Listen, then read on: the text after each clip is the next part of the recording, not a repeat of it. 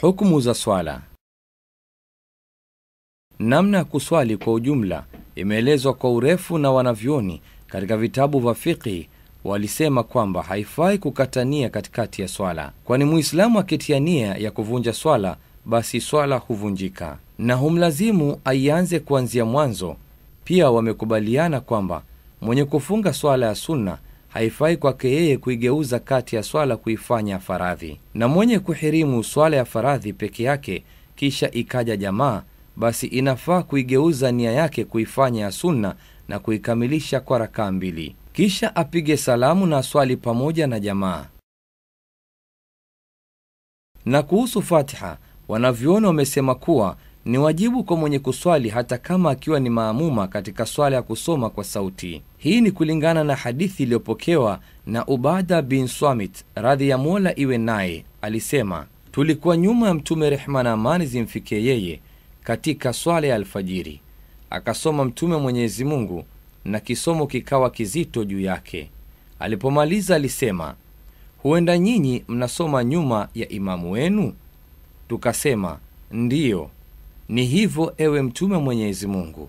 Mtume rehma na amani zimfikie yeye, kisha akajibu, msifanye hivyo isipokuwa kwa sura ya ufunguzi wa Quran, kwa kuwa asiyeisoma hana swala. Na baada ya Fatiha ni sunna kwa mwenye kuswali kusema amin, sawa na swali peke yake au maamuma au hata akiwa ni imamu. Mtume rehma na amani zimfikie yeye asema, atakaposema imamu amin na nyinyi semeni, kwani mwenye kuafikiana amini yake na amini ya malaika atasamehewa madhambi yake yaliyotangulia.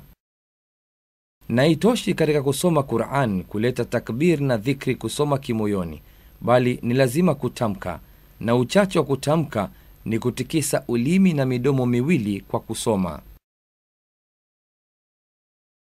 Na katika kusujudu, wanavyuoni wameshurutisha kuwe kwa viungo saba kwa kauli ya Mtume rehma na amani zimfikie yeye, mja akisujudu vinasujudu pamoja naye viungo saba: uso wake, vitanga vyake vya mikono, magoti yake na nyayo zake. Na katika atahiyatu ni sunna kuashiria kwa kidole, kwa hadithi iliyopokewa na Wail bin Hujr, radhi ya Mola iwe naye, kuwa alisema, kisha akainua kidole chake nikamwona akitikisa na huku akiomba Mungu. Na katika kila nguzo za swala wanavyoona wamesharutisha kuwepo na utulivu, ambayo swala haiwi sahihi bila yake. Huyo hapa Abu Hureira, radhi za Mola ziwe naye, anasema hakika Mtume rehma na amani zimfikie yeye. Aliingia msikitini, akaingia mtu akaswali, kisha akaja kwa Mtume rehma na amani zimfikie yeye akatoa salamu, na Mtume rehma na amani zimfikie yeye, baada ya kumjibu salamu akamwambia, rudi uswali, kwani wewe hukuswali. Yule mtu akarudi akaswali kama alivyoswali hapo mwanzo. Kisha akaja kwa Mtume Mwenyezi Mungu, rehma na amani zimfikie yeye, akatoa tena salamu, na Mtume baada ya kumjibu akamrudishia salamu kwa kumwambia, na wewe amani ikushukie. Kisha akasema, rudi uswali, kwani wewe hukuswali. Akarudi na akafanya hivyo mara tatu. Kisha akasema, na apa kwa aliyekutumiliza kwa haki, sijui kuswali vizuri zaidi kuliko hivi, nifundishe.